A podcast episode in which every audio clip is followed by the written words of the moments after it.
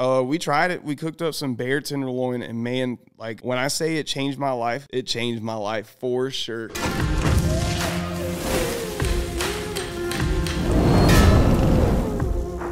All right, Brett.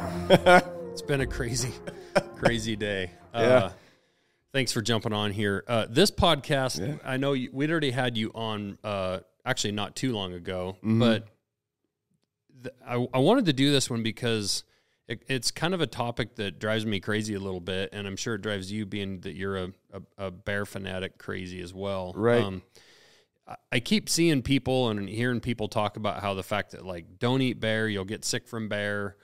And I, I actually thought you'd be the perfect one to talk about uh, bear meat and how to cook it and is it safe to eat and it's and it's it's interesting to me that like we keep hearing about this and it keeps coming up because every Right. bear that we've ever harvested, um, you know, we did some roasts and some of that, but f- honestly, for the most part, we just make sausage out of it and we make Right. breakfast sausage and all that. But um, let's talk about like is first of all is bear meat safe to eat?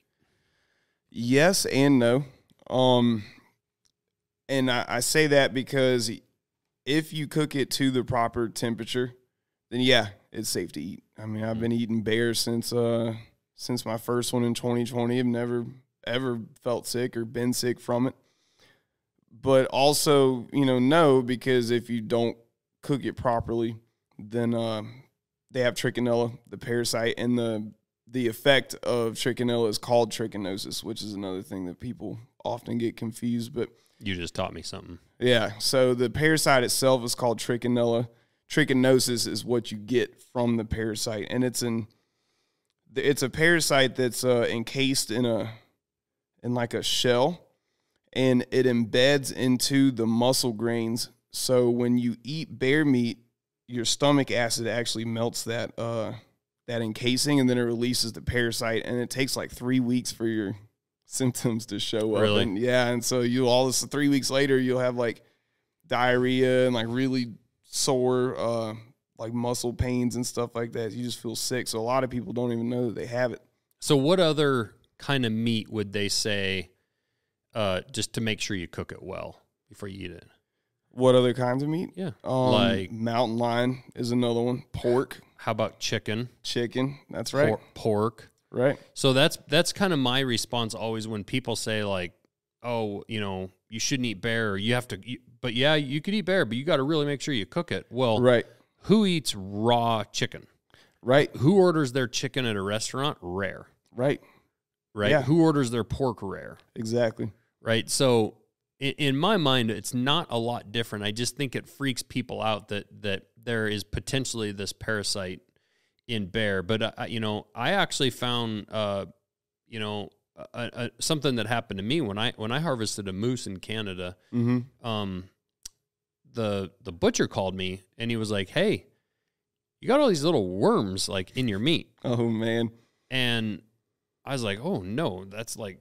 I mean, uh, then we took care of it. It was it was cold out. Like Right. everything about it was fine, and and so I called a biologist up in northern Alberta.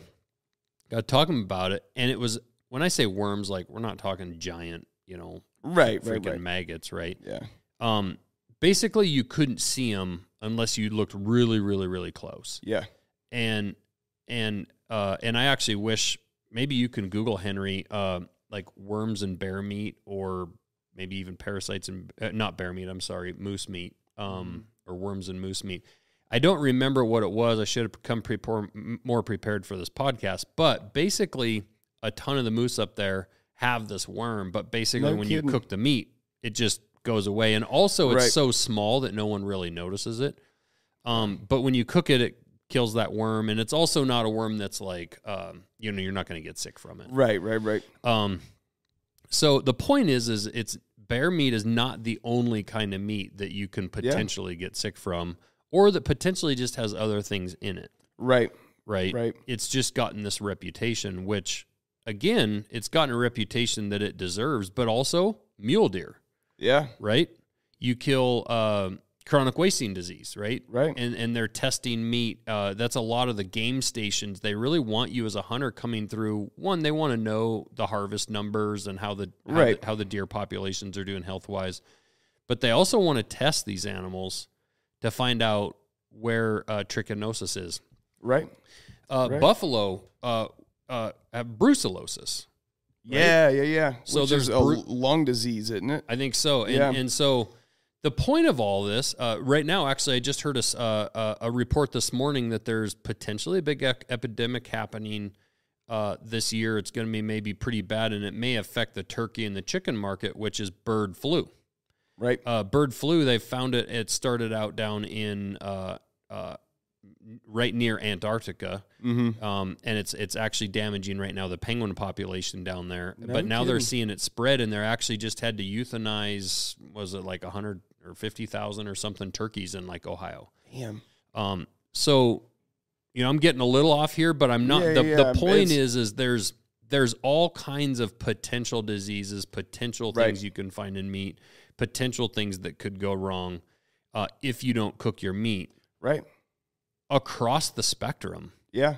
Right. Well, one that um, you know a lot of people miss is um, like I mean seafood, for instance, and um, a good example of that is you know last time I was on here we talked about commercial fishing, and so I was uh, commercial fishing for cod, and man, after first of all, after seeing so many cod, like I really have no desire to eat it, you know, but also um, so many parasites in cod. I've never seen anything like it. And folks don't realize that, you know, but they eat it, you know. I mean, it's all in their gills, you know, like we don't fillet them right there on the boat, but same thing at the processing stations, you know, there's worms all over them inside. And it's like that for a lot of fish too. I mean, they're wild, I- I- they're wild animals. I'd venture to say you. I already know this is the fact. You don't want to go uh, visit a huge uh, pork slaughtering plant either No. and see how your hot dogs are made. no, not at all. you know. So, uh, so with that, we all understand now that that there's some inherent risk at, at different kinds of meat. More more risk uh, in some than others. You actually hear people say like, "I got sick," and it's like, "Oh, what happened?" You get food poisoning. It's like, "Yeah, I think I got some bad fish." Like, and we just accept it, but nobody Right. says, "Hey, don't eat." Don't eat fish, right? Or don't eat seafood. Right. You just understand that maybe you were at a restaurant that didn't refrigerate it good enough. It sat Yeah. out too long um, and that can happen really quickly. So if we acknowledge that bear meat, uh, much like other meats, needs to be cooked to the right temperature, Right. let's actually talk about about that. About how how do you like to prepare your bear meat? And actually, let's let's first uh, go into the facts of like what temperature does trichinosis actually die at? So, according to the USDA, um, and this is something that my brother actually told me, he has a background in uh, food service, and he brought it to my attention one day that you know trichinella's killed at 144 degrees, and I was like, no, it's not. It's 160, 160, because that's what you always hear from folks. And he's like, no, and he sent me the data uh, straight from the government website. So the USDA, I don't remember what year it was. I think it was 2018. Um, put out a report under the Food Safety Inspection Service, you know, something like that. And they put out a chart for um, temperatures that trichinella is killed at. So 144, it's instantly. But what they did also find is that if you do it at 140, it takes two minutes.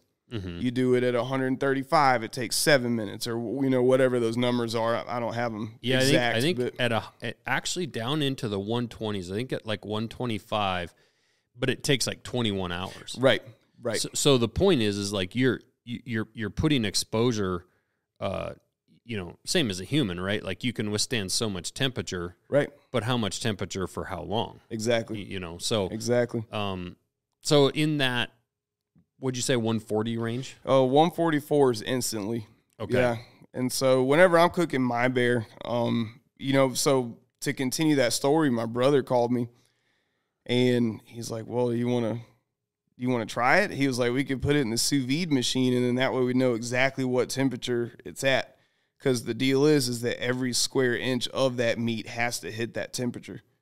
You know, and I was like, Yeah, I, yeah, I'll try it. You know, I mean, Mhm. it would it would be a game changer to not have to eat bear well done. I mean, because nobody wants to eat steak well done anyway. I wouldn't eat a ribeye well done, Right. you know. And so, Uh, we tried it. We cooked up some bear tenderloin, and man, like when I say it changed my life, it changed my life for sure. I mean, Really? it's yeah, because you can, especially hunting fall bears like I do. Um, you know, eating a lot of berries through late July, August, September, choke cherries, you know, huckleberries, blueberries, depends on where the bears are at.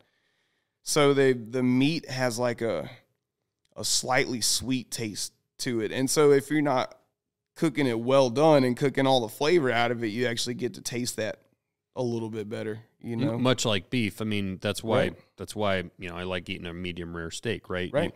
You, are you're getting those flavors Exactly. versus a, a well done piece of meat where a lot of the juices have evaporated, flowed out of that, cooked Right. out, Right. eating shoe leather. Yeah, yeah, exactly. I mean, and just like us, I mean, animals are what they eat. You know, bears. If you shoot a bear that's been living up in the mountains its whole life, then it's going to taste like what it's been eating. You know, and and here for the lower forty eight, they're not really eating fish and stuff like that like they are up in Alaska. You yeah, know? let's talk about that for a second before you continue on with where you're going with the black bears. Yeah. Um, this this is more of a black bear discussion, and I don't know that you or I are necessarily experts on brown bears, but No. I- but I do know I've talked to Cole Kramer about this. I mean, people eat those brown bears as well, right. Um, but to your point with their diet, you know, a lot of those brown bears, uh, they they have food available to them year round, right? Mhm. So that's why they're not really hibernating. They might slow down a bit, they might get a little less active, but they're not going in a hole in the ground and just going to sleep all Right. winter. Um, but those bears are eating a ton of like washed up dead shit on the on the on the beach Yeah. like you see the pictures of them catching salmon and for sure that's a huge part of their diet for several you know months in the in the summer and fall Right. um but but that's still only just two or three months out of an entire year where a lot of times uh you know like cole said they'll they'll find a freaking whale washed up on the beach Right. a walrus sea lion whatever Yeah. and they will roll in them they'll eat on them and i mean think about how big of a, a whale is i mean they'll eat on those things for Yeah. a couple weeks Exactly. um As it's rotting. and and if all that they're really consisting of is is fish uh, of some form, dead, rotten, or fresh, uh, that meat's definitely going to have a different taste than something that's eating berries or eating deer. Um, you know, more of a red meat diet, and and frankly, let's face it, uh, our bears here are mostly uh, vegetarians. Yeah. Oh yeah. You know, I mean, in the spring they'll get after deer, fawns, elk calves, and stuff. I mean, but for the rest of the year, they're opportunists. You know, I mean, if if they happen to catch a, a fawn that is running around without any problem, if you know, it's a pretty big if later in the year, but. But yeah, I mean, they pretty much are vegetarians, or they're eating gut piles from people's deer. Yeah, know? come come midsummer, uh, you know, it's going to be pretty tough for a black bear to catch a a, a full grown deer or an elk unless it's Right. you know again one of the sick and the old. Right. Um, so their their diet definitely goes. I mean, when we bear hunt in the spring, when you bear hunt in the spring, what are you looking for? Grass. Green grass, Mm-hmm. green grass, right? So there you go. Those bears are grazing Right. like crazy in all spring Mm-hmm. until until those calves hit, until those fawns hit. Right, right. Which is And why the- predator calling is so effective in the spring. And then once those calves start getting bigger and uh, you know they're kind of starting to to become pretty capable, uh, what hits in the mountains that that we all love? Yeah, huckleberries. Huckleberries, yeah, baby. yeah. No kidding, man. No kidding. So that kind of leads Yeah. into I think where you were headed with with with what you were talking about with what these bears yeah, eat. yeah. I mean, you know, and bears are they're just like any other animal. But bears, especially, are food driven. You know, I mean, that's pretty much all they do is eat. You know, and uh, so yeah, those those huckleberries hit, or you know, like kind of like that midsummer, like the choke cherries hit. Um, Western Washington, for instance, you got a lot of blackberries. Yeah, we get wild raspberries and Yeah. strawberries. Right, right. And Yep. uh, so, you know, so they start switching their food, but all these things are just loaded with sugar, and they're eating them so they can fatten up for the winter. So whenever you shoot a fall bear, like you skin it and you get three inches of fat Yeah. on there, and you got to think like if you are what you eat, and all they've been eating is berries, it's you know it's like a it's like a whitetail that's been living up in the mountains its whole life which one's going to taste better, that one or the one that's been living down in the farmer's field eating Right. alfalfa? Right. You know? Yeah, or like our steers. I mean, a, a grass fed versus a, a corn fed. I mean, right, makes a big difference in in the makeup of that of that meat for sure. right, right. their fat. Yeah, exactly. So, you know, me and my brother we cooked up this fall bear. and It was tenderloins, you know, because we wanted to we wanted to give it the best chance that we could, you know, to not be like turned off by it, you know, and like tenderloin it, it doesn't get much better, Mhm. you know, backstrap being a close second. And so we cooked it up and you could taste the sweetness and it has this real I when pe- people ask me a lot what it tastes like and I always tell them it's like a sweet beef but in reality it's uh it really is like its own thing. It, it still has like this flavor that i can't quite describe but i love it man. And the and the great thing about sous vide too is um you know for those that Yeah, what is sous vide?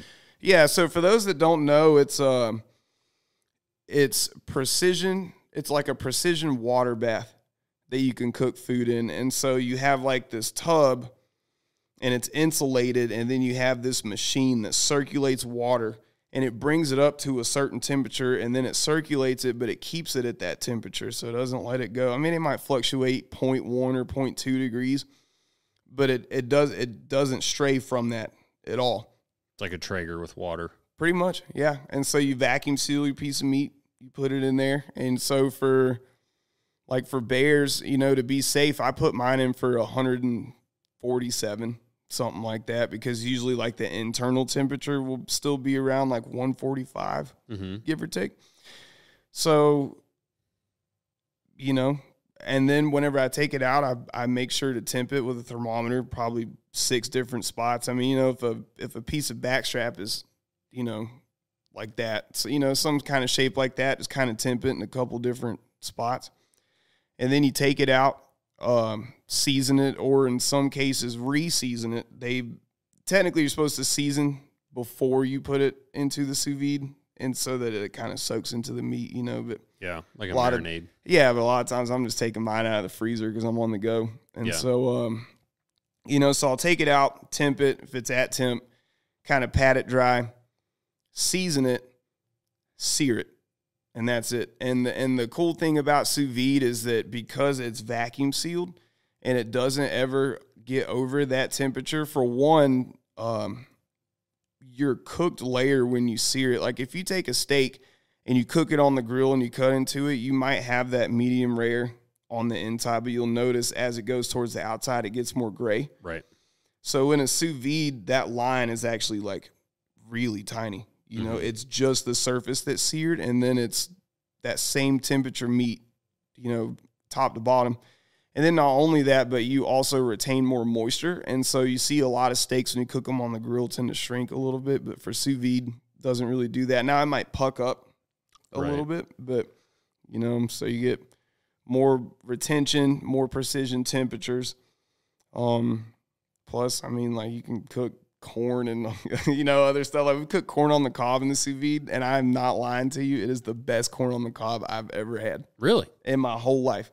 You know, because like that butter soaks all the way down into it. You know, you put it put it in a vacuum sealed bag with butter, dude. Really? Yeah, yeah, Interesting. yeah. It's um, it's fun. Now, didn't really. was it you telling me that uh, that fall berry you'd gotten basically the fat was like pink or purple in it because Yeah. of the huckleberries? Yeah. So Yeah. let's talk about and and I I wanted I do want to jump back into different ways you cook your bear meat, Mhm. um, maybe where you can find recipes and stuff like that. Right. Um, but the uh, the bear fat, the uses of the bear fat, Yeah. where what um what is so special about that? Because I see like the rivets and different people talking about Right. rendering fat. Why is bear fat such a big deal over everything else?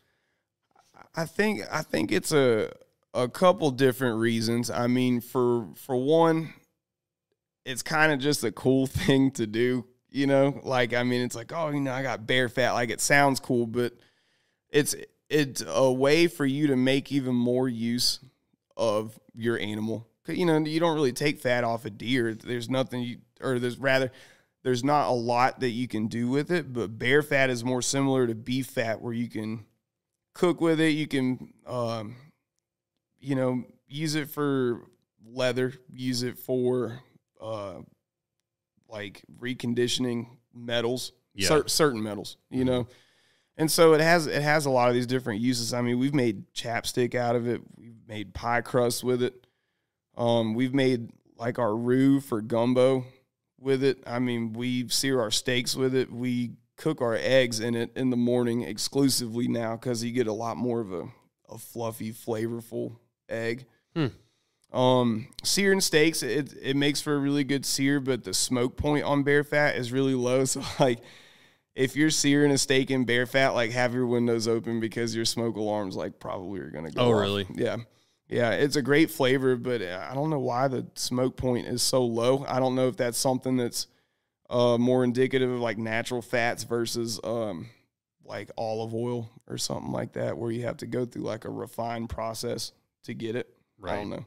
But- How how do what is the process? How do you render fat? So I usually cut fat off my bear like in strips, and then I leave a little bit of fat on the meat that I intend to cut up and use for processing. So like I'll leave like a maybe like a quarter inch on like the back straps, for instance. So when I cut it into steaks, it is more similar to Yeah. beef.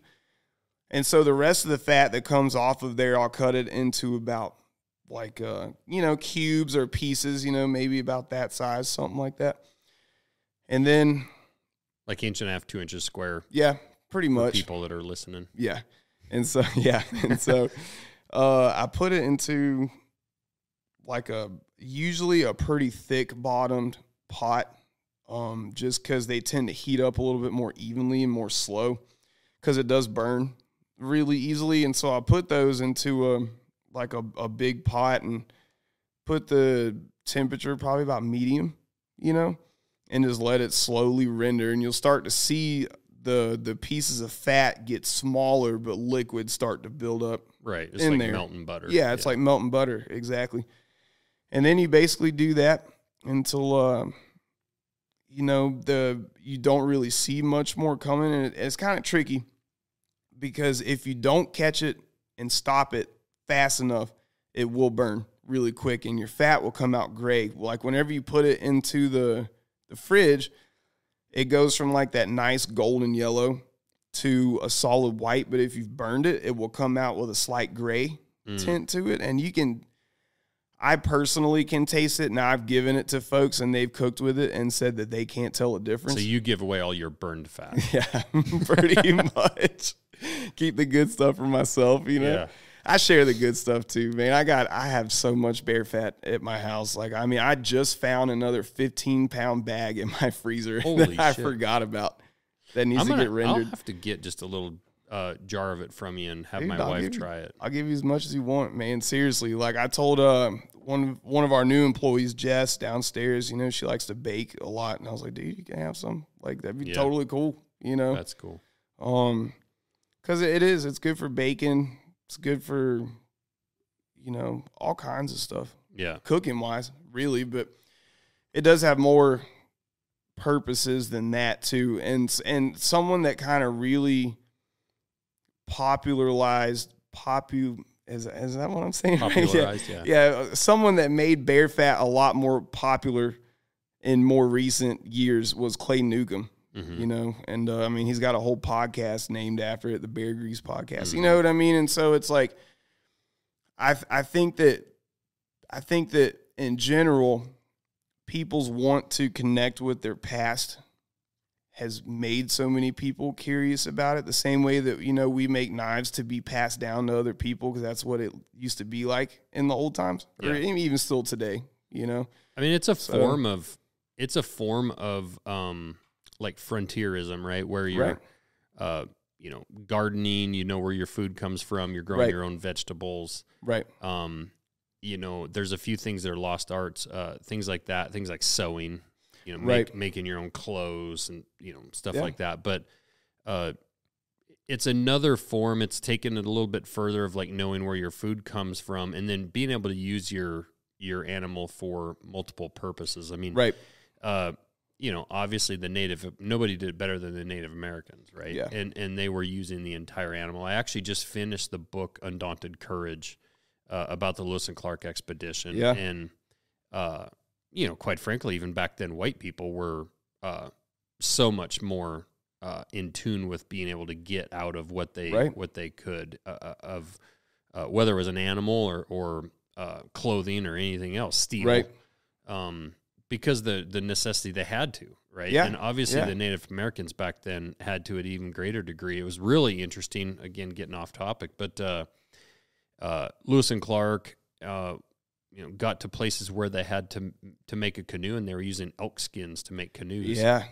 and then stitching those together and they actually learned at one point they had stitched it together wrong and it was leaking uh, water through the holes in the stitching Yeah. um, but then you know using different fats and different greases and stuff like that to waterproof uh, Right. you know boats and boots they were wearing and Right. clothing so um, you know and, and taking that even farther instead of just using the bear fat you know tanning the hides uh, you know Right. making coats and gloves and so this is really just kind of coming back around back to things that were frankly common knowledge 150 years ago Right. Um, 200 years ago was not just common knowledge but it was uh, it was survival Right. Right. um, and and so we talk about people being capable. Like, are you going to need to survive off of bear fat someday? Gosh, I hope not. yeah. I hope not. Um, but it's definitely it's, you know it's stuff that I don't know, it's stuff that I don't do, Right. but I, I do find interesting. Yeah. Um, Yeah. for sure. Yeah. Uh, but talk about that bear fat and and and the huckleberries. Yeah. So, and I don't know if I don't know if this is the reason why for sure, but Yeah, but we're going to say it is. yeah, yeah, exactly, right? Because we're experts. So, Yeah. yeah, yeah. Well, we have a podcast. We're self-appointed experts. exactly. Yeah. See, Yeah. and so, uh, um, rumor has it that fall bears, their fat is tinted like this. Well, it, it is tinted like this pinkish color, right? And you know, rumor has it is because it's been they've been eating berries for mm-hmm. gorging themselves on berries for months. I mean, you know, they can put on, you know, a hundred plus pounds before they hibernate. You know, which is, I mean, think about how much it would take us to put on a hundred pounds in like a, a few months. I feel like that's my calling. like just apple pie, peach pie. Like I'm meant to do that. Same, same, and then sleep all winter. Yeah, I mean You know? that that bear that the first bear that my son Hank shot just had an ungodly amount of fat on that. That was a big bear. and it it was so I mean, 3 inches was minimum that Right. thing had a fat on it. It was Right. unbelievable. That bear that Hank shot last year, uh zero fat. Yeah, And both fall bears. yeah, Um, but that old that bear, she was uh, an old old sow, teeth Right. worn down, and there was no way that bear was making it through winter. right. She had zero Right. fat in September. Yeah, I shot a bear. It was a sow actually last year in October, and it was to this day it's still the latest that I've shot a bear. All the huckleberries are burned out, you know, and so they're once the huckleberries burn out, they're switching back over to like grubs, flipping rocks, you know, uh, gut piles from people's elk or whatever they can find. And I shot this sow, um, and you know, two things that I noticed from the jump, um you know, usually this might gross some people out, but usually I will cut open a bear's stomach to see what they've been eating. hmm You know, just just so I can know, right? And so the sow had had been eating grubs and stuff. She had a little little bit of wood chunks in her belly with some grubs, stuff like that. And the na- the neighbor's poodle. yeah, yeah. No, this one was like way, way up there. But um, I found her in an old huckleberry patch. But when I got her home, um, I noticed that she did not have much fat on her either. Turns out she was 22 years old when I got the tooth age back. I actually found out. I found out the day that I left here and did the podcast with you. Oh, last- really? Yeah. I had to happen to check my phone. I was like, holy smokes. You know, but it, it's the same thing. I think that um, just like us, you know, the older the older they get, they kind of move out of their prime. And um, I've shot uh, eleven and twelve year old bears in August that have had like six or seven inches of fat on them. You know, Mhm. and that's pretty early in the season, all things considered. And then you know, shoot this sow in October that's got like two. Yeah. You know, Yeah. so it's uh, Yeah, and and so much of that fluctuates with uh, rainfall during the year. Mhm. You know, uh, you know, just much like your garden grows, the vegetation in the mountains grows. You right, know, similar. Like it needs the hot weather at the right time. It needs Right. water, water at the right time. right, Um, you know, and quite frankly, how much those bears have to travel for food makes Yeah. a big difference. exactly. Um, and it can be a bit bear dependent too on uh, just how how lucky does a particular bear get on Yeah, op- opportunistic finding of something dead. right, right. Yeah, Excuse me. yeah. Um, I agree. I agree. Uh, is it true that you used to be uh, uh, a blonde Irishman? Uh, you were just white as can be, and you ate so much bear that your your skin got darker over time. You've been talking to Isaac Ailman. Is that- uh, the answer is yes. Yeah, that's what I thought. right. Yeah, Yeah, no, I shot my first bear in 2020, but I, I, man, just like so, I got so obsessed with it and like so fascinated by it so quickly. I mean, since then, I've shot seven, and it's 2023, you know, Yeah. and so, But I was gonna like, say uh, there's nobody I know that talks more about. I mean, you're on the board of what the American Bear Foundation or uh. I'm a lifetime member. or a lifetime yeah, member. Yeah. yeah, Well, you should be on the board. right, What are you guys doing? Put Brett on the board. yeah, Uh, yeah, I mean, so much of what you do and think and talk about. I mean, most people are hunting elk all fall. right, Brett's hunting bears. right. Um, you get your bear, and now you're making your wife hunt bear. yeah, I know. I know, poor thing. Gosh, you know, especially hunting them this late into the year. But um, Yeah, you know, like it's we eat so much of it, and and and that's part of the reason why I became so obsessed with it. You know, bef- whenever I moved out west, I told myself, "There's one thing I'm going to learn how to hunt. It's going to be bears." hmm you know, because I was just like fascinated by them. So I did learn how to hunt them, and then the more that I've cooked with them, and like the more that I've learned about processing my own food in particular, like the more useful I've found, or rather, I should say, the more diverse I've found that bear really can be. Like it works, it works really great for pork recipes. So it all, and it also works really great for beef recipes too. And so, like, I mean, um, yeah. What are some of the favorite, some of your favorite things you do with it? Yeah, so just in the past month or so, I've I've smoked bear ribs and like a whole bear butt, you know, which on pork is the shoulder, you Mhm. know. Uh have smoked them both and um both of them turned out really good.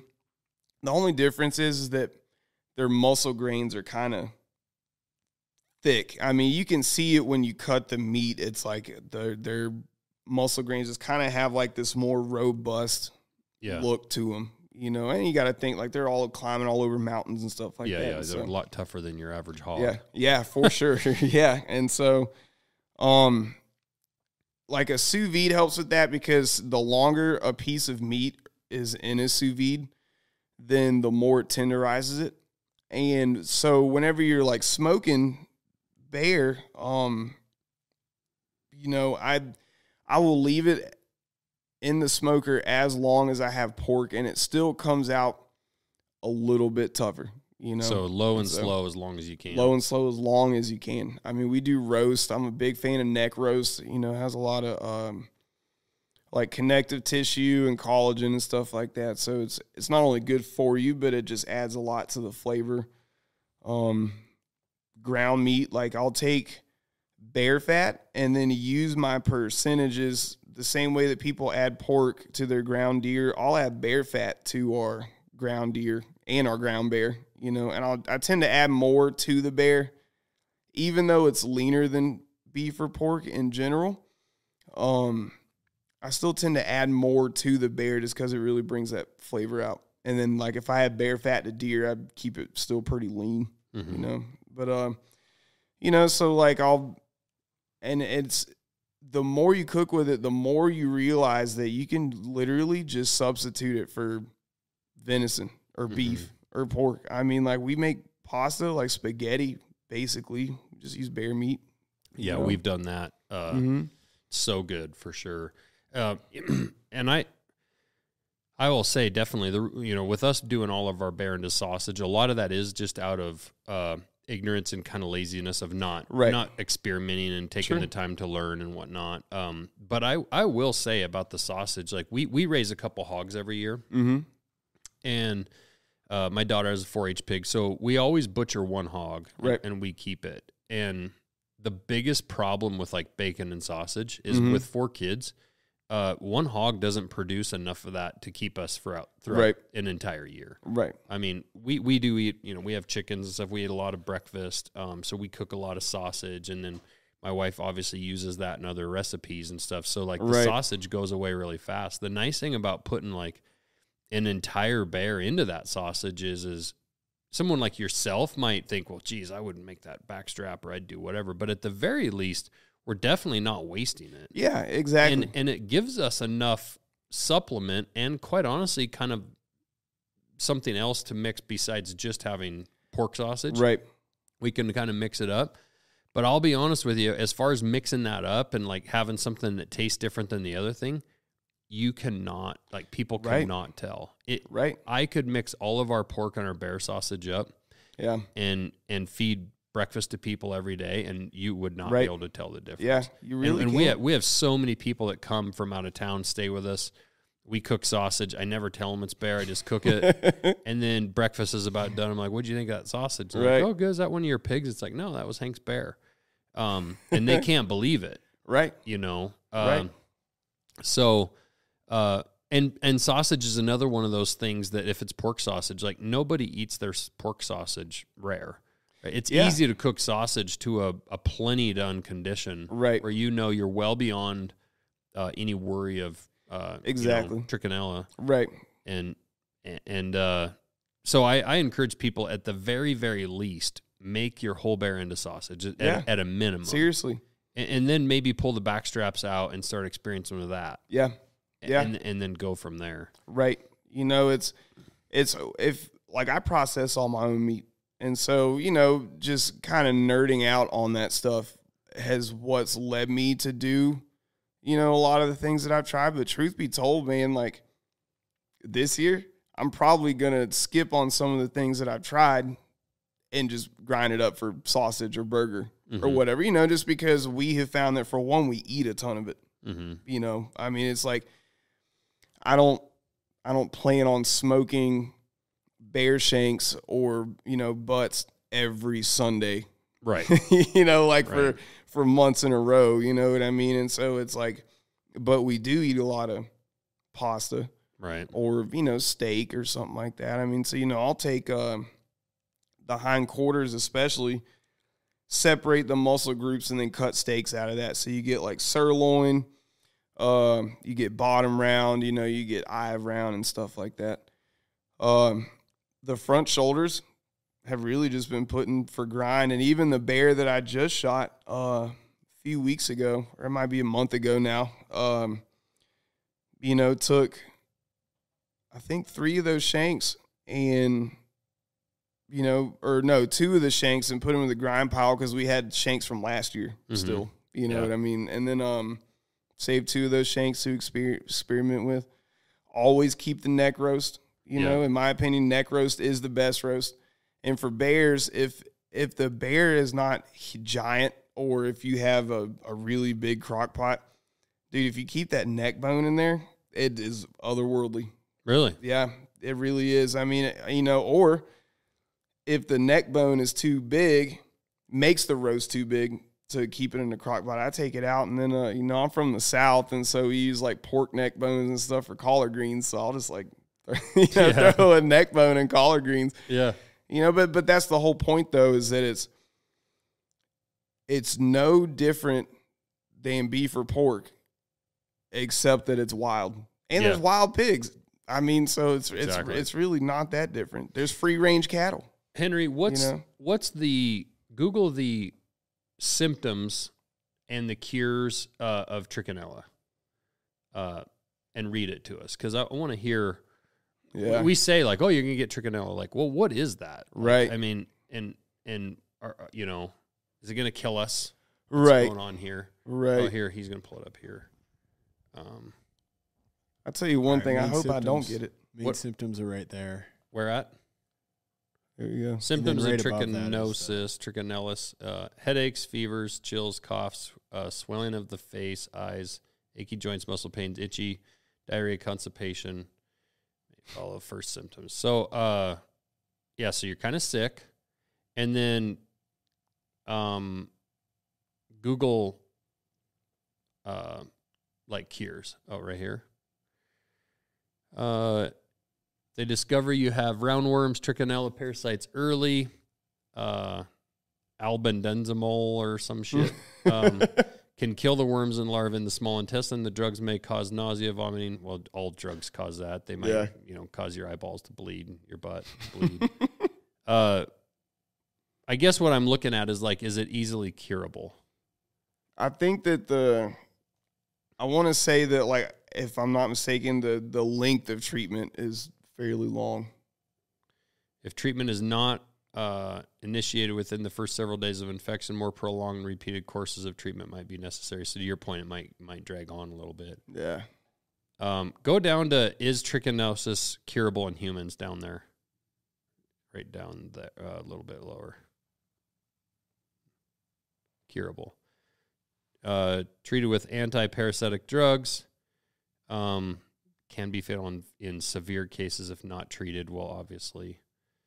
Uh, yeah. So basically, I'm not saying you like you want to go get it and you should be eating bear meat Right. rare, but like it's not going to just instantly kill you. You're going to get sick. You're going to feel like shit. Yeah. Um, it sounds like basically a lot of pretty much all the symptoms sound like food poisoning. Yeah, pretty much. Yeah. Um, and if you know you're eating bear, then you know maybe you should go get checked out.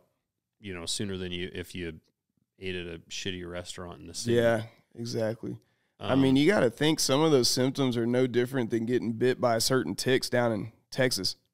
That Yeah. make you like the Lone Star tick that makes you like allergic to red meat. Those are a lot of the same symptoms. Yeah, and I mean, uh, man, I, I'd be way more scared of ticks uh, that are on the bears than the actual trichinosis in the bear. Because, like, you know, Evan Hafer, a bunch of these different people have gotten, uh, you know, Lyme disease Right. from ticks. I actually don't think Lyme disease. Look on there and see if ticks. Uh, can we get is there Lyme disease in Montana ticks? I think that's more of a south. Yeah, Southern I thing. think so. Like Eastern and Yeah, South. I don't think. Uh, I don't think you can get Lyme disease up here. About About 25, cases of tick-borne illness recorded in Montana each year. Lyme disease is most common. Oh, you can. 11 Um, cases in in the state each year. So out of those 25, Lyme disease only accounts for 11. Yeah, in Montana, Yeah. The That's bottom, pretty low Read the odds. bottom line there. where the ticks in Montana do not carry Lyme disease. Oh, Oh.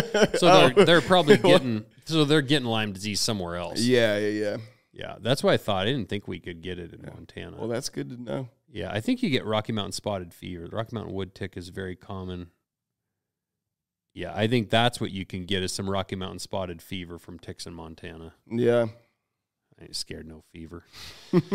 All right. Well, I appreciate you uh, jumping on here. I know it's kind of a, just a short, quick one, all Yeah, about yeah, bears yeah. and bear meat. Is there something else, anything else we didn't cover, or Um, no, not that I can think of. I just um, maybe websites? Do you have anything that you, any places you go yourself? Uh, I guess the Bear Grease podcast. You yeah, that's a good one. Clay Newcomb, you know, a, a he's with Meat Eater and those yep, guys. Yep, invaluable source for for bear information. The American Bear Foundation is another one. Mm-hmm. Um, We're going to be putting some uh, some recipes and and and doing some articles and stuff on bears and bear meat and stuff. yeah, too. yeah. That's the other thing I was gonna say is like here soon. You know, like we should have some more stuff doing that. Um, Yep.